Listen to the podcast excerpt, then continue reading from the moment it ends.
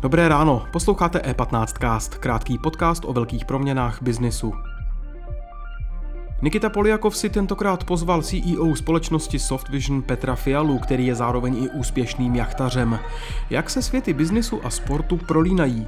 Kam firma Softvision zvládla posunout systém automatického obchodování? A jak se dá vydělávat v současném nepředvídatelném světě kryptoměn? To vše se dozvíte v dnešním rozhovoru.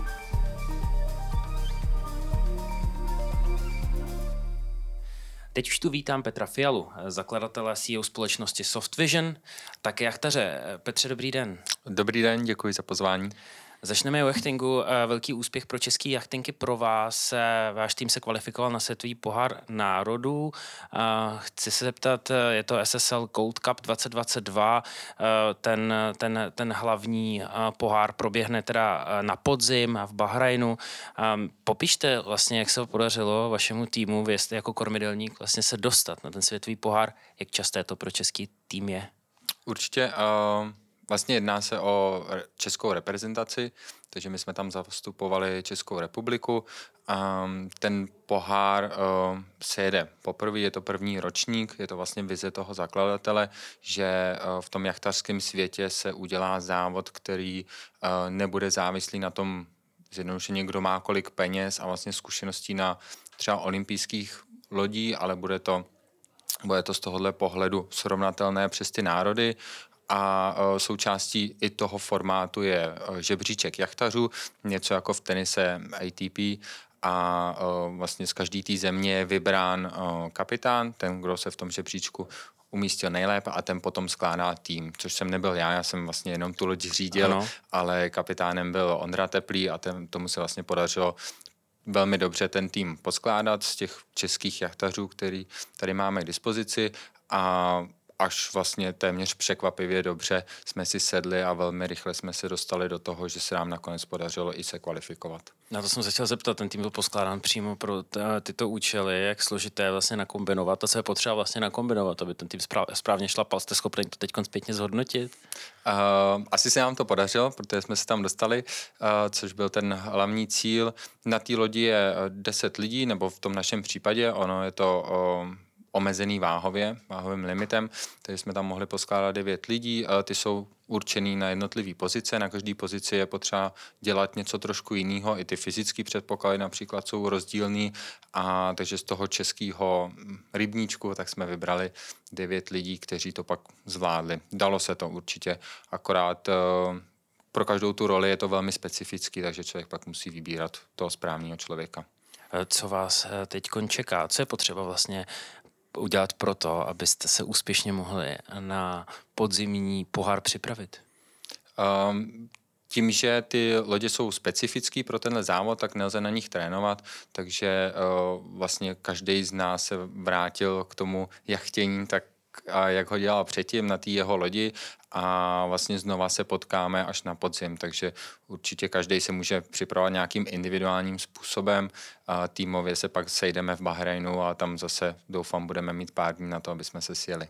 Petře, vy máte za sebou už nějakou historii v jachtingu, máte opakovaně medailové pozice z mistrovství světa, mistrovství Evropy. Jak dlouho už se tím zabýváte jachtingem, co vám to dalo? Myslím teď kony třeba do, do toho biznisu, který děláte, protože máte, um, jste založil docela úspěšnou velkou společnost softwarovou. Jak se to prolíná tyhle dva světy? Mě to vlastně chytlo už v mládí, někdy od 6 let jsem začal jezdit. Nejdřív to byly uh, malé plachetnice, to, co se třeba jezdí na olympijských hrách a postupem času jsem se dostal i do těch větších, na ty větší lodě, na, do námořního jachtingu, kde už právě ten tým je tvořen z mnoha lidí, z mnoha členů a do toho biznisového světa člověk asi vždycky přes ty chyby se učí, tak tam spousty těch, spousty chybama jsem si prošel a snad mě to nějak i trošku připravilo na to potom víc ten ne jachtařský tým, ale ten, ten biznisový. Mm-hmm. Vy vyvíjíte systém automatizovaného obchodování ve svém podnikání vlastně od roku 2015, od roku 2018 pod značkou Softvision. dnes je půlka roku 2022. Um, kam jste se za ty čtyři a půl roku v automatizovaném obchodování stihl posunout? Co všechno se změnilo v tom světě?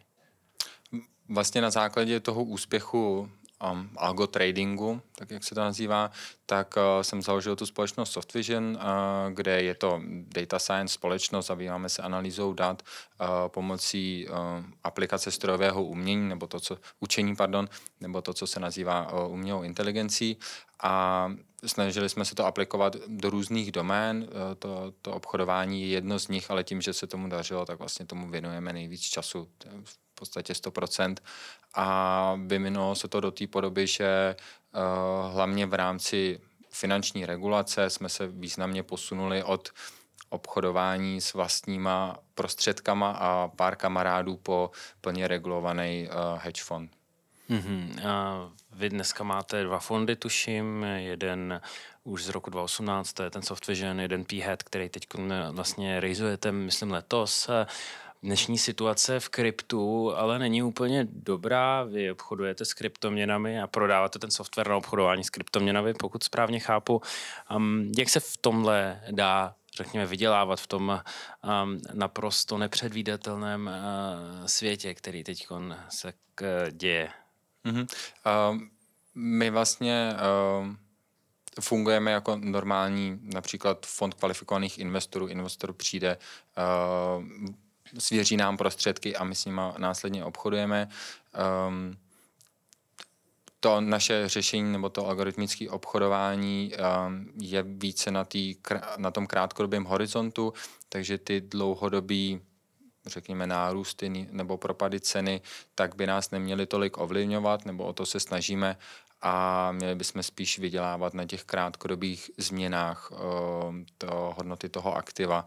Uh, vlastně to, že je to plně autonomní, tak ono to obchoduje 24-7 non-stop. Vlastně ty kryptoměny jsou, ty trhy jsou otevřený neustále, takže i tohle je nějaký jako přínos toho uh, našeho přístupu a snažíme se vlastně generovat nějaký uh, pozitivní výsledky dlouhodobě stabilní. Kdyby jsme obchodovali například na základě fundamentu, což bychom analyzovali ty jednotlivé kryptoměny a rozhodovali se, do kterých z nich alokovat ten kapitál, tak potom uh, ten přístup je výrazně odlišný a tam uh, je to více ohroženo, ohrožené tou, naš, uh, tou současnou situací. Mm-hmm, vy se pohybujete v kryptu, jak od kdy jste schopen si říct sám, myslím, jako Petr Fiala? Um, řekl bych, že někdy v roce 2016-15 jsme se dívali na, uh, na arbitrážní příležitosti. Uh, tou dobou trhy byly málo likvidní a často se stávalo, že třeba v Americe se Bitcoin prodával s výraznou slevou oproti, oproti japonským burzám, takže tam vznikala velká arbitrážní příležitost. Uh, nicméně ten trh se nějakým způsobem zefektivnil, zlikvidnil a tím, že uh, mám vystudovaný to strojové učení nebo tu datovou analýzu, tak vlastně jsem začal zkoušet uh, na to aplikovat tady ty modely a snažil se predikovat budoucí vývoj ceny a to byl takový můj vstup do toho. My se, to, to řešení nebo ten náš přístup je částečně univerzální, že to, že obchodujeme kryptoměny, je uh, trošku náhoda, nebo spíš to byla ta příležitost, že zrovna ten trh se začal rozvíjet a ještě není, řekněme tak, profesionální tak efektivní jako třeba akcie, kde určitě ten vstup vlastně s vlastním řešením do toho trhu by byl mnohem náročnější a nákladnější. Obchodovat kryptoměny může každý, takže tam je to velmi uh, z tohohle hlediska přívětivý. Mm, jsou tam zároveň situace, které se na tom kryptotrhu dějí. Eh, vy jste sami nedávno eh, psali komentář k, kryptoměně Terra Luna Teď nedávno hm, přišla eh, kryptoúvěrová společnost Celsius Network eh, s tím, že žádá o eh, bankrotovou ochranu před věřiteli. Jak vlastně se v tomhle světě zorientovat, na co vsadit a jak předejít tomu, že se stanete součástí nějakého podvodu, velkého krachu a podobně? Mm-hmm. Uh, tam uh, my máme asi to štěstí nebo smůlu, že jsme výrazně ovlivněni tím, zda ten trh je dostatečně likvidní. Myslím, řečeno, my potřebujeme, aby se tam hodně obchodovalo, aby ten náš systém tam fungoval, protože má, uh, má v popisu práce hodně obchodovat. Uh, tím pádem my se zaměřujeme jenom na ty velké trhy, obchodujeme pouze v podstatě Bitcoin a Ether na velkých burzách. Samozřejmě pád Terry nebo teď problémy Celsius nebo 13 fondu, tak se nás dotýkají, protože ovlivňují celý ten trh negativním způsobem. Je to těžce predikovatelný, protože samozřejmě tohle uh, v historickém vývoji těch dat uh, nelze nalézt. Um, ale do těchto měn my, my přímo uh, kapitál nealokujeme. Um, samozřejmě tam je potřeba velmi striktně asi rozlišovat, řekl bych, ten Bitcoin a potom uh, téměř všechny ty ostatní měny, které jsou navázané na nějaký projekt, na nějakou nadaci. Je tam uh, někdo, kdo tu měnu, řekněme, drží nebo spravuje nebo dál rozvíjí a samozřejmě pak záleží na těch zakladatelích, jak uh, jsou spolehliví, jak k tomu přistupují a ty podvody se tam dějí často.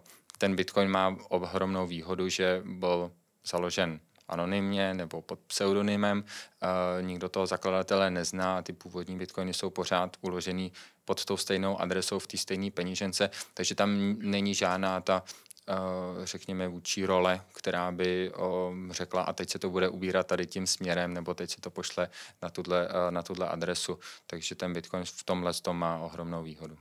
Mm-hmm. Váš uh, nově otevřený fond uh, PHEad plánuje mít do konce letošního roku pod zprávou víc než 100 milionů dolarů. Jste on, ta, uh, on track stále? Uh, narážíme na velkou uh, nejistotu vlastně u těch potenciálních investorů. Většina z nich aktuálně vyčkává, takže určitě nesplňujeme ty řekněme, předpoklady nebo ty, ty milníky, které jsme si původně nastavili. Nicméně z těch loňských let máme tu zkušenost, že stačí pár měsíců a všechno se výrazně obrátí, takže um, je to těžké teď predikovat, zda se nám to podaří či nikoliv, ale určitě narážíme nyní na velkou um, zdrženlivost ze strany potenciálních investorů. To vlastně eh, bylo součást mý další otázky. Zda vlastně současná makroekonomická geopolitická situace, která tady je kolem nás, má vliv na vaše fungování a kromě toho teda, že máte hodně um, investorů, kteří čekají, musíte měnit svoji strategii, musíte jinak přistupovat k tomu, jak děláte biznes dnes?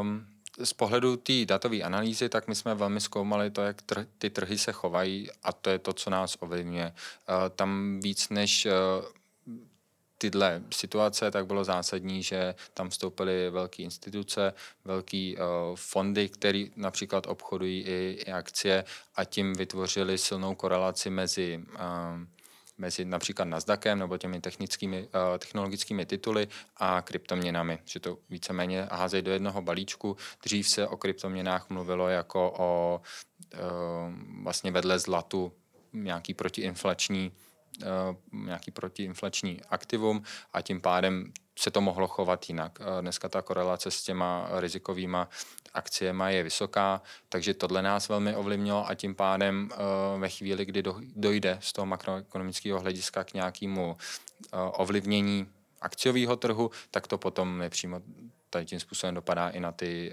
na ty kryptoměny. Petře, díky moc za váš čas a ten rozhovor. Přeju hodně štěstí. Děkuju a ať se daří. Díky za pozornost. E15cast můžete poslouchat ve všech podcastových aplikacích a na webu e15.cz.